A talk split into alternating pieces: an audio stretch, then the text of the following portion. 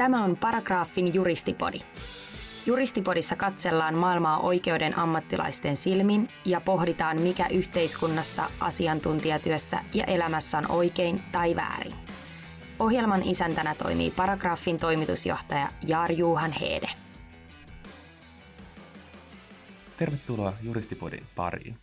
Tänään me puhutaan asiakastyöstä, koska me juristit, ainakin monet meistä tekevät paljon töitä asiakkaiden kanssa ja me opastetaan meidän päämiehiä erilaisten lakiviidakoiden läpi. Asiakkaiden kanssa työn tekeminen on samaan aikaan hyvin palkitsevaa, mutta siihen saattaa liittyä myös joitakin haasteita. Tänään asiakkaiden palvelemisesta ja päämiehen edustamisesta ja niihin liittyvistä kommelluksista mun kanssa on keskustelemassa yrittäjä ja lakia, lakiasiain toimiston osakas Marika Myllykangas. Tervetuloa. Kiitos paljon ja kiitos kutsusta. Kiva, kun sain tulla. Ihanaa, että olet täällä, mutta ennen kuin isketään kiinni, niin pari tuttua varoituksen sanaa tähän alkuun. Meidän höpinöihin tässä podcastissa kannattaa suhtautua varauksella, kuten juristin juttuihin ja löpinöihin yleensäkin. Nimittäin meille mikään ei ole mustaa eikä valkoista, vaan kaikki on lähinnä harmaata. Tämän podin oikeudelliset neuvot ja erityisesti elämänohjeet on hyödynnettävissä vain omalla vastuulla ja ne on myös täysin valituskelvottomia. Tähän meidän podcastiin te voitte lähettää kyssäreitä omalla nimimerkillä osoitteessa paragraafi.fi kautta juristipodi, ja sieltä voi myös tsekata tulevien jaksojen teemoja sekä vieraita. Me ei julkaista oikeaa henkilöllisyyttä, ainoastaan nimimerkit, ja jos teidän tekee mieli vauhkata sosiaalisessa mediassa, niin voitte tehdä sen hashtagillä juristipodi. Mutta sitten hei, matter at hand. Marika, lähdetään liikkeelle sillä, että onko se päämies aina oikeassa? Heti tällainen tiukka aloitus tähän, tähän podiin, mutta mä sanoisin tähän kysymykseen, että asiakas tulee aina kuunnella ja asiakkaalle tulee aina antaa niin perustelut vastaukset, mutta ei, asiakas ei ole aina oikeassa, mutta toisaalta ei ole kyllä juristikaan aina oikeassa. Aivan. No, miten sä itse lähestyt sit asiakastyötä? Miksi sä ylipäätänsä teet asiakastyötä? Mikä siinä on sulle se juttu? Mä koen, että se on jollain tavalla niin kuin motivoivaa, e, ihan eri tavalla motivoivampaa nähdä niin kuin konkretiaa tai sitä konkretiaa siihen asiaan ja, ja nähdä, miten se asia etenee ihan sieltä alusta loppuun. Ja, ja monesti, kun, kun itsekin on aikaisemmin ollut sellaisissa töissä, missä ei ole sit niin, niin vahva se asiakasrajapinta, niin mä jotenkin, ehkä mä oon sen verran sosiaalinen ihminenkin, että nautin ihan siitä ihmiskontaktistakin myös. Mikä sun mielestä on asiakkaiden kanssa ja päämiesten kanssa niin parasta? Mikä sut sytyttää No tietysti kissahan elää kiitoksista ja jokainenhan nauttii siitä, kun tulee hyvää palautetta ja asiat niin kuin etenee hyvin ja, ja tietää, että nyt on niin kuin oikeasti tuonut sille, sille asiakkaalle lisäarvoa. Ja ehkä mä voisin nyt tähän vastatakin, että nimenomaan se niin kuin lisäarvon tuominen niille asiakkaille, niin se on mun mielestä niin kuin ihan parasta. Että sä näet, että, että sun asiantuntijuus voi oikeasti auttaa jotain ihmistä sen niin kuin arkielämän tai yrityksen ongelmatilanteissa. Minkä tyyppisiä asiakkaita te Lakialla nyt sitten tyypillisesti palvelette? Lakia on aika tällainen yleistoimisto, että meillä on varmaan puolet meidän asiakkaista on ihan puhtaasti yksityishenkilöitä ja sitten toinen puolikas on yrityksiä, PK-yrityksiä pitkälti. Että tota, hyvin laidasta laitaa. Aivan. Onko sulle jäänyt jotain niin kuin erityisesti mieleen näistä sun asiakas- ja päämieskohtaamisista niin kuin positiivisessa mielessä, mikä on jäänyt sydämelle? Siis kaikkein parastahan tässä asiakastyössä on just se, että, että joku on suositellut sua eteenpäin. Ja se, että joku ottaa sun uusi mahdollinen asiakasyhteyttä ja se kertoo, että taho X on suositellut sua ja sitten sä tajuat, että se on sun vanha asiakas, niin se lämmittää. Se on niin kuin parasta. Mä ymmärrän tämän hirveän hyvin myös meidän, niin meidän liiketoiminnassa, niin, niin monet meidän asiakkaat tulee referenssin Kyllä. kautta Kyllä. Ja, ja sitä ei niin kuin kannata alkuunkaan aliarvioida, että niin kuin niin tärkeää kuin myynti on ja markkinointi on, niin se, että joku sun kanssa elänyt ja kokenut asiakas tavallaan puhuu susta ja teidän asiantuntijuudesta hyvää, niin sitä ei niin kuin korvaa mikään. Ei vaan niin kerta kaikkiaan mikään. Se on niin kuin parasta markkinointia, työnantajan mielikuvaa, se word of mouth, mitä niin kuin tavallaan voi firma koskaan saada, eikä totta. Se on just näin, että silloin kun henkilö löytää tai taho löytää meitä esimerkiksi Googlesta. Totta kai sieltäkin voi löytyä jotain suosituksia ja näin, mutta se on kuitenkin eri, kun se suositus tulee joltain oikealta ihmiseltä. niin siinä on kuitenkin sitten tavallaan se suositus on mun mielestä parempi ja vahvempi silloin. Aivan, ja mä, mä jotenkin huomannut, että kun siellä on se suositus tavallaan taustalla, niin, niin se asiakkaan ja meidän välinen luottamus on jo valmiiksi ihan eri tasolla, koska Kyllä. he on saaneet jostain muualta viestin, että hei, nämä on hyvä toimija, näihin voi luottaa, nämä, nämä tekee tosi hyvää jälkeä, se antaa ihan erilaiset edellytykset myös jo palvella sitä asiakasta ihan suorin tein. Kyllä, ja silloin varmasti niin kuin voi ainakin olettaa, että on käyty jonkinlainen keskustelu jo niin kuin meistä sen meidän entisen asiakkaan ja mahdollisen uuden asiakkaan välillä. Ja silloin just huomaa sen, että on tavallaan heti jonkinlainen luottamus, että tämä taho osaa mun asiaa hyvin hoitaa. No asiakastyö ei välttämättä ole aina niin kuin ihan ruusuilla tanssimista. Minkälaisia haasteisia sä oot kohdannut, kun sä oot ollut päämiestä edustamassa tai, tai hoitanut päämiesten asiaa? Jos asiakastyö olisi aina ruusuilla tanssimista, niin mä kokisin, että se olisi hirvittävän tylsää. Ja, ja jotenkin niin kuin, mä nautin just siitä, että tämä asiakastyö tuo mukanaan myös näitä haasteita, mitä se tuo. Et meillä on, niinku, kun meillä on hyvin niinku, erityyppinen tai hyvin niinku, monipuolinen tämä asiakaskunta, me tehdään aika paljon muun muassa rikosasioita, ja siellä asiakkaat voi olla hyvin erityyppisiä kuin esimerkiksi joku yritysasiakas. Et erityyppisiä haasteita ja, ja ehkä suurimmat haasteet liittyy siihen, että sillä asiakkaalla on joku niin vahva käsitys, että miten hän haluaa sitä omaa asiaansa hoidettavan, ja hän tavallaan vain odottaa, että sä sanot, että joo, edetään näin, ja kuulostaa hyvältä. Mutta haaste on se, että sit sun pitäisi niinku, pystyä haastamaan se asiakas, että se ei välttämättä aina ole se paras ja oikea tapa, miten se asiakas näkee, että sitä asiaa pitäisi hoitaa. Mä näen tässä jo pelkästään sen niin kuin inherentin ristiriidan siitä, että, että me halutaan miellyttää sitä asiakasta ja erityisesti niin yrittäjän näkökulmasta myös niin kuin pitää se asiakas siellä ja, ja niin kuin saada siihen toimeksiantoon sisältöä, että saadaan laskutusta, koska let's face it, kaikkienhan meidän pitää kuitenkin se raha jostain tehdä, niin miten sä sitten haastat sitä asiakasta silleen niin kuin rakentavasti, että se asiakas ymmärtää, että hei, että tässä tehdään, niin kuin, että tämä ei ole niin kuin mun kritisointia tai mun ajatusten ylitse kävelemistä, vaan nimenomaan sitä auttamista. Miten, miten sä teet sen asiakkaan kanssa? Joo, sanotaan näin, että mulle on itselle ainakin niin kuin hyvin tärkeää se, että, että mä tuon sen oman näkemyksen ja kaikki ne siihen toimeksiantoon liittyvät riskit sen asiakkaan tietoon. Ja mä myös tuon sen rehellisesti sen asiakkaan tietoon, jos A siinä jutussa mun mielestä ei edes välttämättä tarvitse juristia tai kannata juristille maksaa.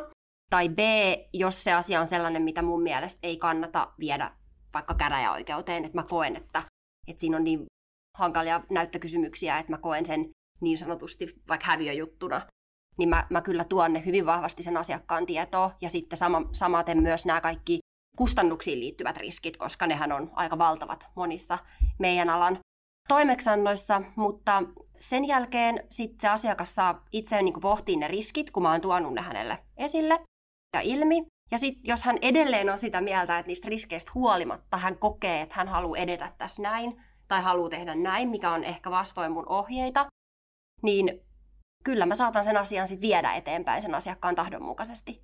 Mutta se on niinku tärkeää, että, että mä oon rehellisesti tuonut sen mun näkemyksen. Toki jos kyse on jostain eettisesti tai moraalisesti arveluttavasta tai jostain tällaisesta, niin sitten on niinku asia erikseen. Mutta jos puhutaan nyt nimenomaan tämmöisestä häviöriskijutusta, niin, niin kyllä sitten sit mennään, kunhan asiakkaalle on vaan ne riskit kartotettu riittävän hyvin. No, jos me hypätään vähän tästä moraalista ja etiikasta takaisin näihin rikosjuttuihin, mitä sä sivusit. Nehän on luonteeltaan hyvin erilaisia kuin monet yksityisoikeudelliset asiat. Meneekö ne koskaan ihon alle?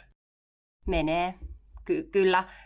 Ei ehkä meillä asiamiehillä, mutta asiakkailla kyllä, kyllä menee, että siellä on kuitenkin isoista asioista kyse ja vapauden menetyksistä ja isoista rahallisistakin korvauksista välillä. Niin.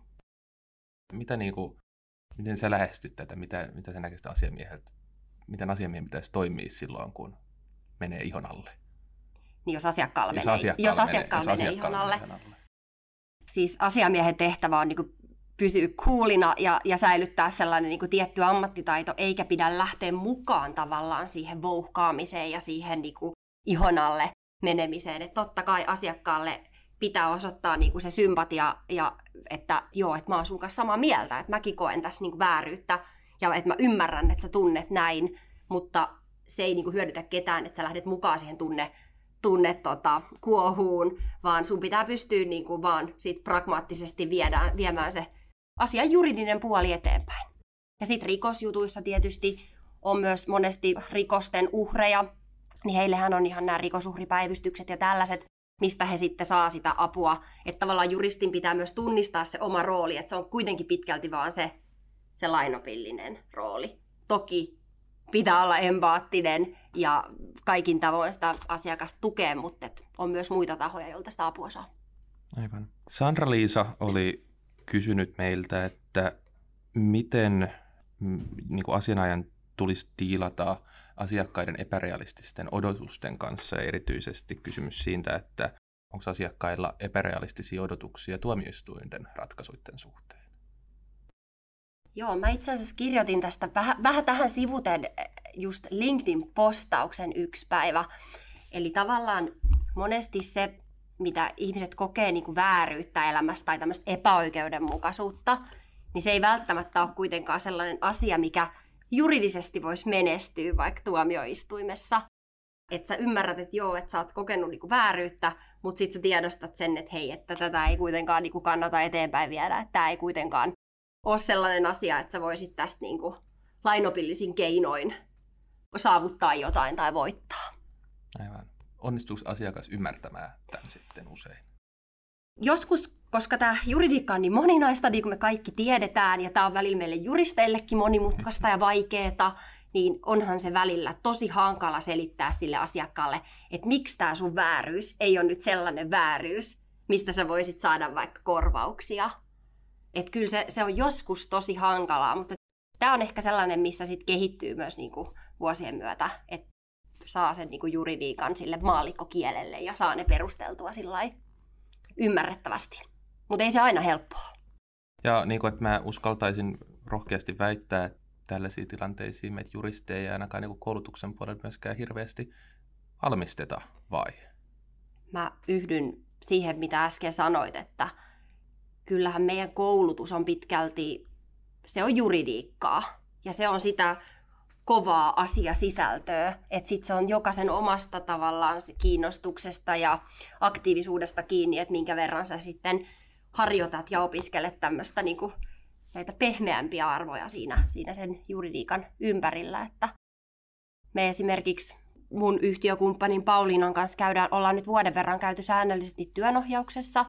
Ja näitähän on erityyppisiä koutsauksia ja mikä kenellekin sopii ja voi kokeilla eri juttujakin, mutta ollaan koettu niin kuin hirveän hyväksi sparrata jonkun ulkopuolisen henkilön kanssa näistä kaikista meidän alaan liittyvistä ongelmatilanteista ja, ja vaikeista asiakaskohtaamisista.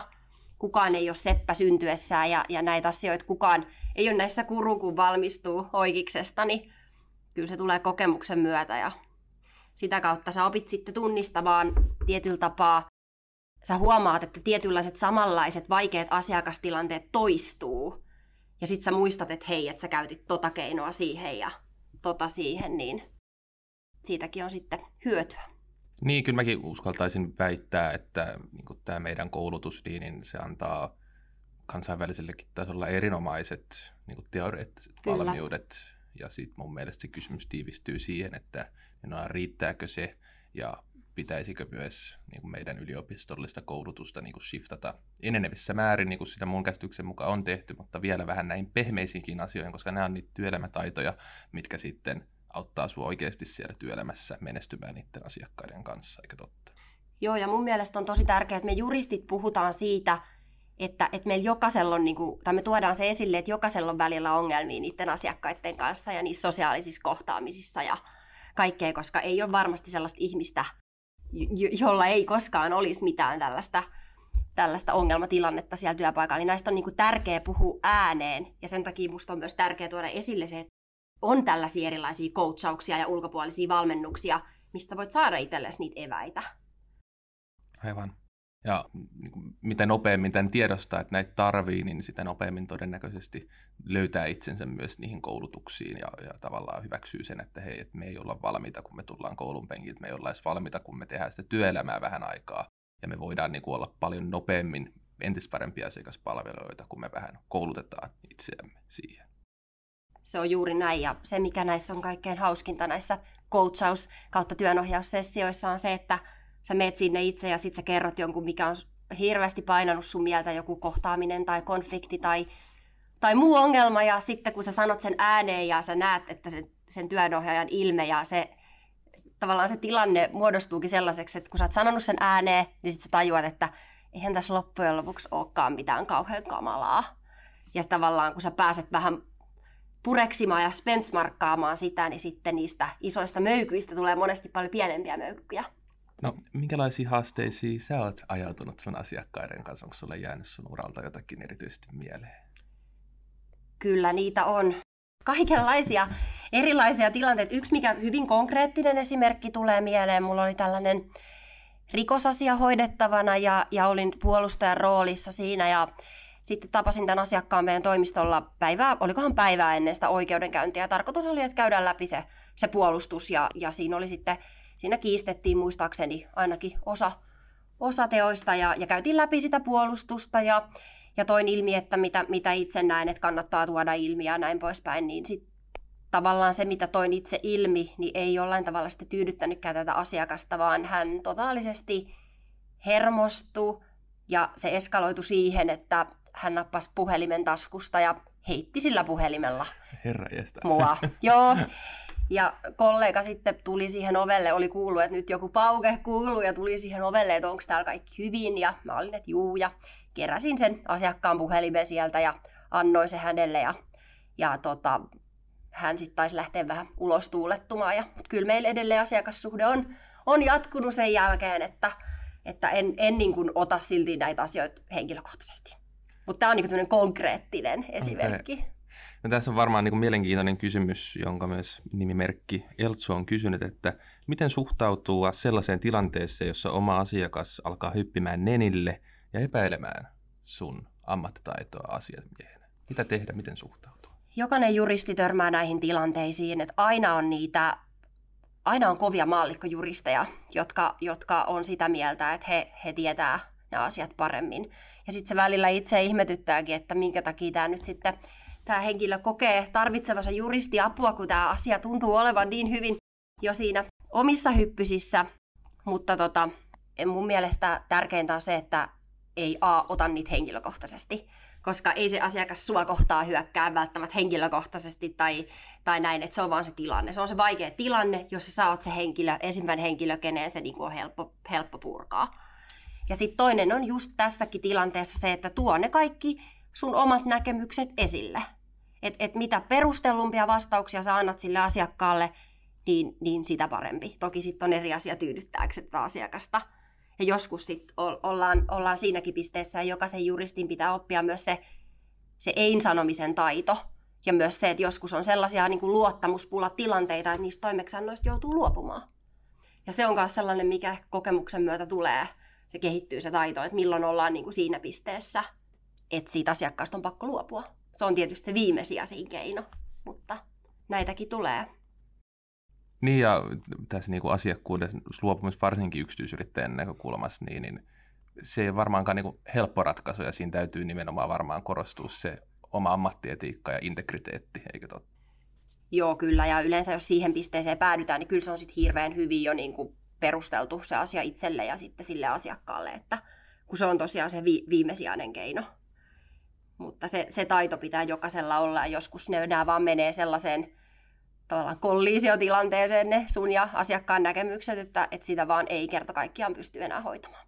Tai sitten, niin kuin mitä äsken jo tuossa vähän aiemmin sivusin, niin aina voi tulla myös tämmöisiä eettisiä ja moraalisia ongelmia, mitkä pitää myös sitten pohtia. Aivan. Onko sulle tullut tällaisia eettisiä ja moraalisia ongelmia, mihin, mihin sä viittaat näillä? Mä en nyt keksi, että mulla olisi, ei, ei oikeastaan ole tullut mieleen.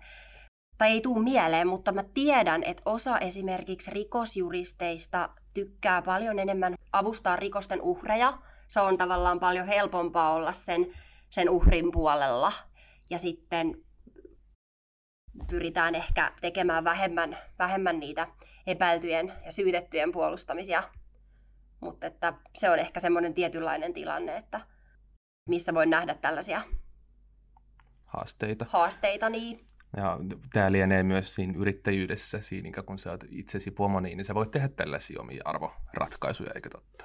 Totta kai, kyllä. Ja kyllähän jokainen saa, jokainen yrittäjä saa valita omat asiakkaansa, että kunhan se ei ole millään tavalla syrjivää tai muuten sitä ei tee niin kuin väärin perustein, niin kyllähän meillä pitää jotain vapauksia olla. Että kyllä, kyllä me saadaan asiakkaamme valita tietysti.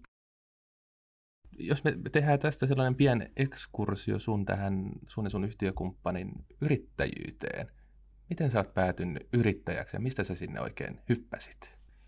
Joo, se onkin hyvä kysymys, koska silloin kun mä opiskelin Oikiksessa, niin yrittäjyys ja ylipäänsä asianajoala oli mulle niin kuin viimesijaiset vaihtoehdot. Ja ne oli jotenkin ne kaikkein ei-houkuttelevimmat vaihtoehdot. Että oma ajatus oli siitä, että menee työskentelemään isoihin organisaatioihin, korporaatioihin tai, tai muihin isoihin organisaatioihin. Ja päädyinkin sitten itse tuonne julkiselle sektorille ihan sitä kautta, että opiskeluaikana päädyin tuonne eduskunnaan Petteri Orpon eduskunta-avustajaksi ja sitä kautta sitten pääsin sinne niin sanotusti valtiovallan ytimeen.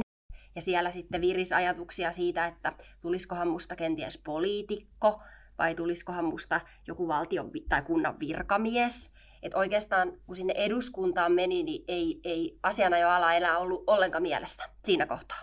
Ja sen jälkeen sitten päädyin valtionhallintoon ja kunnallishallintoon töihin ja olin siellä sitten muutaman vuoden ja koko ajan oli ehkä sellainen pieni tyytymättömyys on ehkä väärä, liian vahva sana, mutta joku sellainen pieni tunne sisällä, että et, et mä voisin saada enemmän tästä työelämästä vielä irti, että, että nämä nykyiset tehtävät ei, mä en saa käytettyä omia vahvuuksia näissä riittävän hyvin.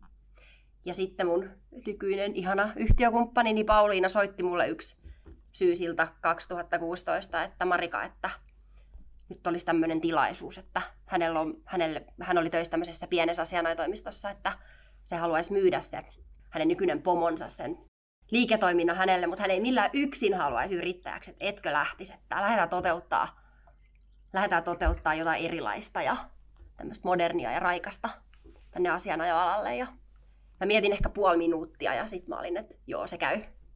Et se oli joku intuitio, mikä sisällä vaan sanoi, että nyt on ehkä elämässä sellainen, tai oli sellainen tilanne, että ei ollut vielä ei ollut isoja asuntolainoja tai ei ollut sillä tavalla perhettä, että olisi, olisi ollut niissä niin vahvasti vielä kiinni. Toki en sano, että ne estää yrittäjyyttä millään tavalla, mutta oma elämäntilanne vaan mahdollisti tällä hetkellä riskin. Ja nyt ollaan sitten kaksi vuotta oltu yrittäjinä. Aivan. Oletko joutunut katumaan mitään?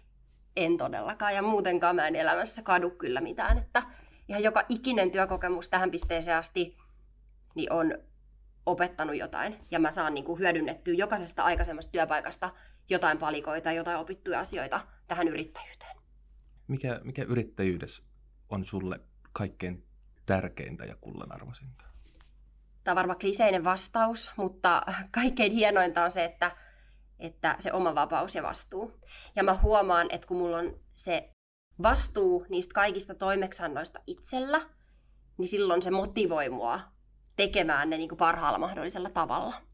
Eli jotenkin se korreloi se vastuu ja vapaus myös sit siihen motivaatioon ja ja siihen, että siihen työn lopputulokseenkin toivottavasti, että haluaa tehdä ne asiat hyvin ja kokee niin kuin sen työelämän jollain tavalla niin kuin merkitykselliseksi. Aivan.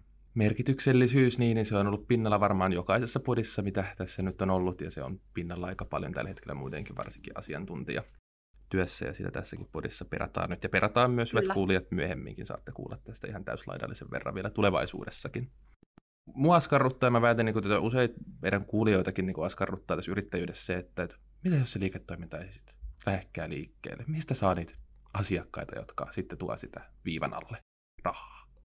Joo, jokaiseen yrittäjyyteen tai yrittäjän tarinaan liittyy tietysti oma riski. Ja tavallaan se riski tuo myös sitä hienoutta siihen työhön ja taas sitä merkityksellistä syyttä ja motivaatioa.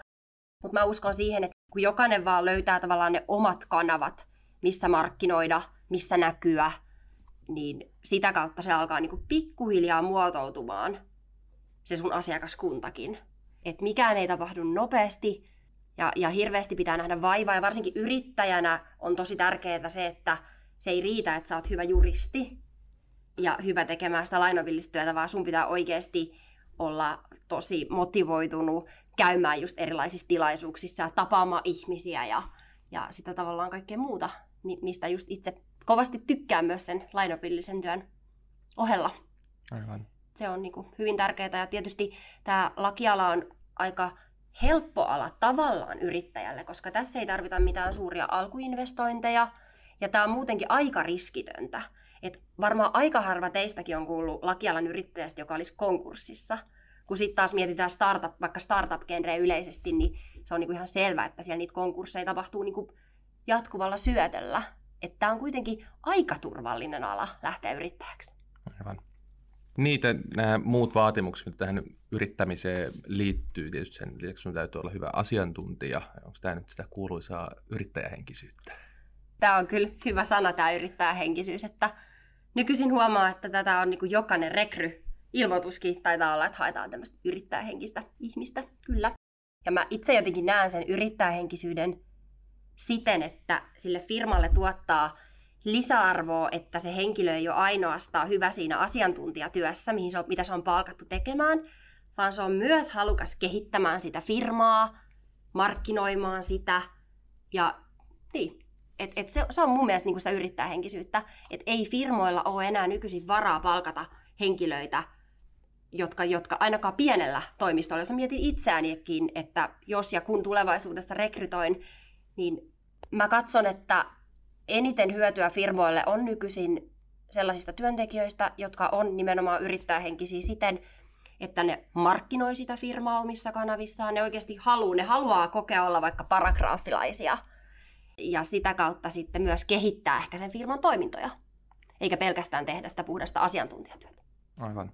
Ja mä, mä lähestyisin niin tätä yrittäjähenkisyyttä jotenkin vähän samasta näkökulmasta, ja mulle se niin nimenomaan tarkoittaa sitä, että on valmius ja myös halu ottaa omistajuutta Kyllä. asioista Kyllä. ja ehkä organisaation kontekstista asioista, jotka ei välttämättä muuten sille mun pöydälle kuuluisi, vaan että sä koet sellaista niin kuin omistajuutta siitä koko liiketoiminnasta, että sä haluat olla viemässä sitä proaktiivisesti ikään kuin eteenpäin, etkä vaan tyydy niin kuin passiiviseen rooliin siinä. Kyllä.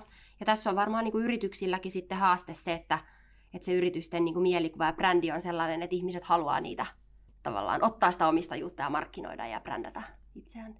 Kyllä. No, jos me palataan näihin asiakkaisiin, niin asiakkailla on varmaan paljon odotuksia, kun he tulee ja ostaa nyt mitä tahansa Kyllä. konsulttipalvelua ja, ja ehkä niin kuin tässä meidän kontekstissa, niin mitkä on ne tyypilliset odotukset, mitä päämiehellä on, kun se tulee sinne sun toimistoon sisään ja istahtaa siihen alas?